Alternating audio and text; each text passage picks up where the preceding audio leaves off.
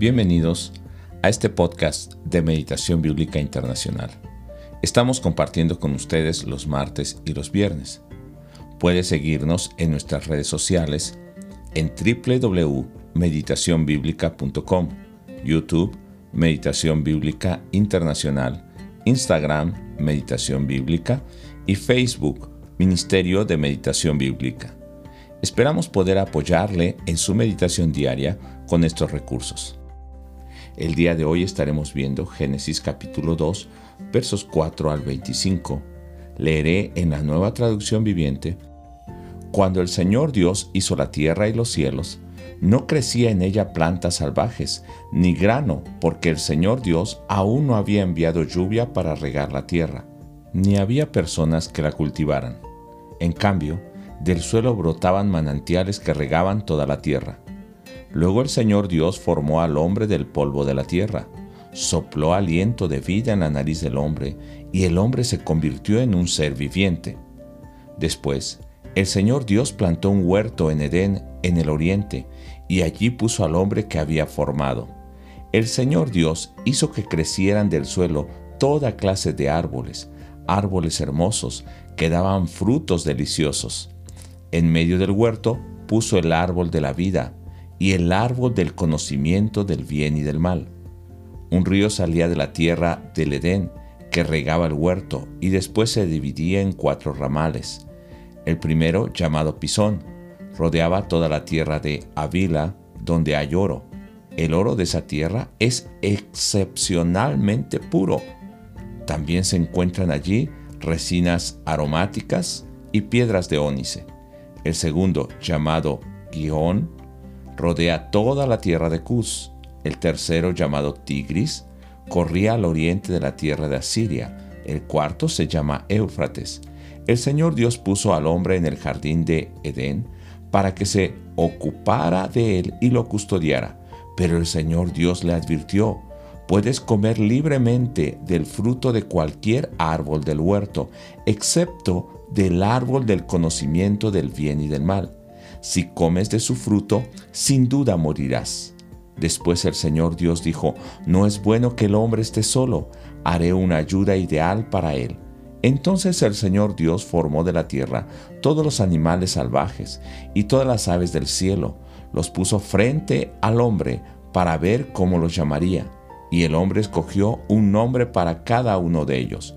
Puso nombre a todos los animales domésticos, a todas las aves del cielo y a todos los animales salvajes, pero aún no había una ayuda ideal para él. Entonces el Señor Dios hizo que el hombre cayera en un profundo sueño. Mientras el hombre dormía, el Señor Dios le sacó una de sus costillas y cerró la abertura. Entonces el Señor Dios hizo de la costilla a una mujer y la presentó al hombre.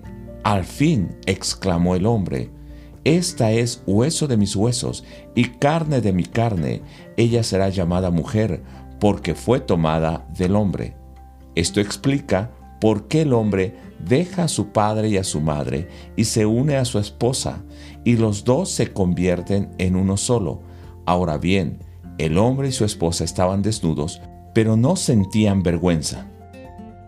Mientras en capítulo 1 muestra a Dios como el origen creador de los cielos y la tierra, todo hecho en el tiempo exacto de Dios, y el reposo de la creación a la imagen de Dios.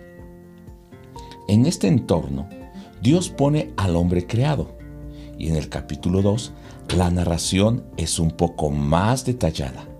Aquí le da al hombre una ley que representaba su gobierno, su norma y la presencia real recordando al hombre quién es su creador y su Señor. Sencillamente es el reino de Dios con sus elementos esenciales, pueblo representado por el hombre, territorio en el huerto de Edén y gobierno soberano de Dios representado por su prohibición expresa de su voluntad hacia su creación en el capítulo 2, versos 16 y 17.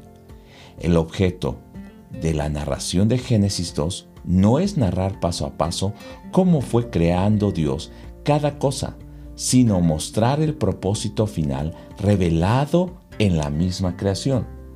En esta nueva narración, su conclusión es en la unión del hombre y la mujer bajo el gobierno de Dios expresado en un mandato. Veamos primero el gobierno de Dios. El hombre debe gobernar y cuidar la creación encargada por Dios a él, pero no debe olvidar su condición de polvo. Así también muestra cómo el hombre debe responder al gobierno de Dios escuchando y obedeciendo su mandato, o la prohibición que es sencilla, clara, posible y fácil de cumplir.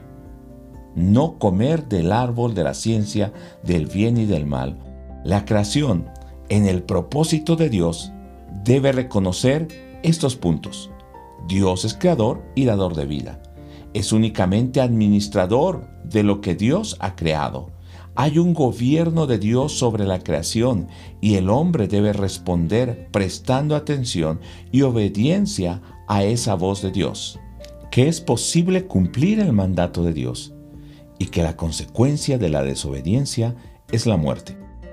Ahora vamos a la segunda parte de esta narración, la unión de Adán y Eva.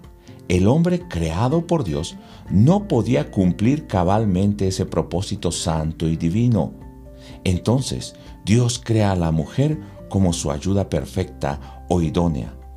Adán considera a la mujer creada por Dios para ser su ayuda idónea como parte de sí mismo, de su carne y de sus huesos. Este hombre no podía estar completo en la creación de Dios sin el complemento que Dios le traía. Preguntémonos, ¿realmente Dios quería mostrar y establecer cómo es el matrimonio entre el hombre y la mujer o está mostrando algo más. Si bien podemos aplicar en nuestro matrimonio, podemos vivir como uno, en unidad perfecta, en la toma de decisiones, unidos, en la compasión, cuidado, amor, unidad, colaborar en las labores domésticas, honrar a nuestra esposa o esposo, verlos como creación perfecta de Dios para nosotros esto es correcto en primera instancia, pero esta creación de Génesis 2 va más allá en esa relación de unidad total con Cristo y la salvación. O sea, que desde Génesis nos habla del plan salvífico de Dios a través de Cristo. ¿Podemos ver esto? En Romanos 6.3 dice que Dios nos ha unido a Cristo en el bautismo, siendo uno hasta en su misma muerte. Y en Primera de Corintios 10, verso 16 al 18, dice que nos hemos hecho parte de su sangre y de su cuerpo cuando participamos de la comunión. ¿Dónde vemos esta misma imagen? en la unión que Dios hizo del hombre y la mujer en Génesis. Pero más claramente Pablo nos dice en Efesios 5, 21 al 32 que Cristo y la iglesia debe ser el modelo para el matrimonio. Dios muestra entonces desde Génesis cómo Cristo se une a su iglesia. El varón se une a la mujer y este marido ahora es el Salvador. La imagen es clara. Cristo amó, santificó, purificó, la lavó y se la presenta santa. Esto es lo que nos dice Efesios. Y dice que son un solo cuerpo, la esposa y el esposo, como Cristo y la iglesia. Hay una similitud del matrimonio y la unión de los esposos con la unión de Cristo y la iglesia. Dice en el verso 32, grande es este misterio, pero hablo con referencia a Cristo y la iglesia. Entonces, Génesis 2 muestra desde la creación de Dios perfecta su gobierno, su pacto, pero sobre todo su propósito escatológico o final en la unidad perfecta de Cristo con su iglesia. Esto es, desde aquí Dios está revelando su plan salvador, redentor para el hombre. Un pasaje más que nos puede ayudar es recordar cómo en Isaías 54:5 Dios se revela como el marido y redentor de su pueblo y de toda la tierra. Mientras vamos meditando en Génesis, conozcamos cómo es Dios. Encontremos al autor de esta creación, que es Dios. las enseñanzas de las historias, pero también encontremos cómo se va revelando el plan de salvación a través de Jesucristo para nosotros. Dios te bendiga y espero que estés meditando y que te llenes de esa palabra diariamente.